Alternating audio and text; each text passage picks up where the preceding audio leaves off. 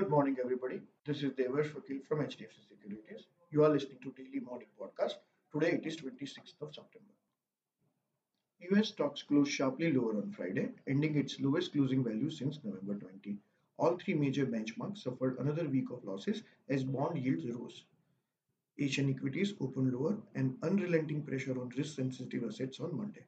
Nifty ended in the red for the third consecutive session on September 23, driven down by weak global cues. At the close, Nifty was down 302 points. After remaining resilient against the global weakness in equity, Nifty gave in over the past three sessions. Nifty fell sharply for the second consecutive week. 17,166 is the key support. Our markets are likely to open lower in line with mostly negative global cues. That's all for the day. Investment in securities is subject to market risk. For detailed disclaimers, do visit our website www.hdfcsec.com.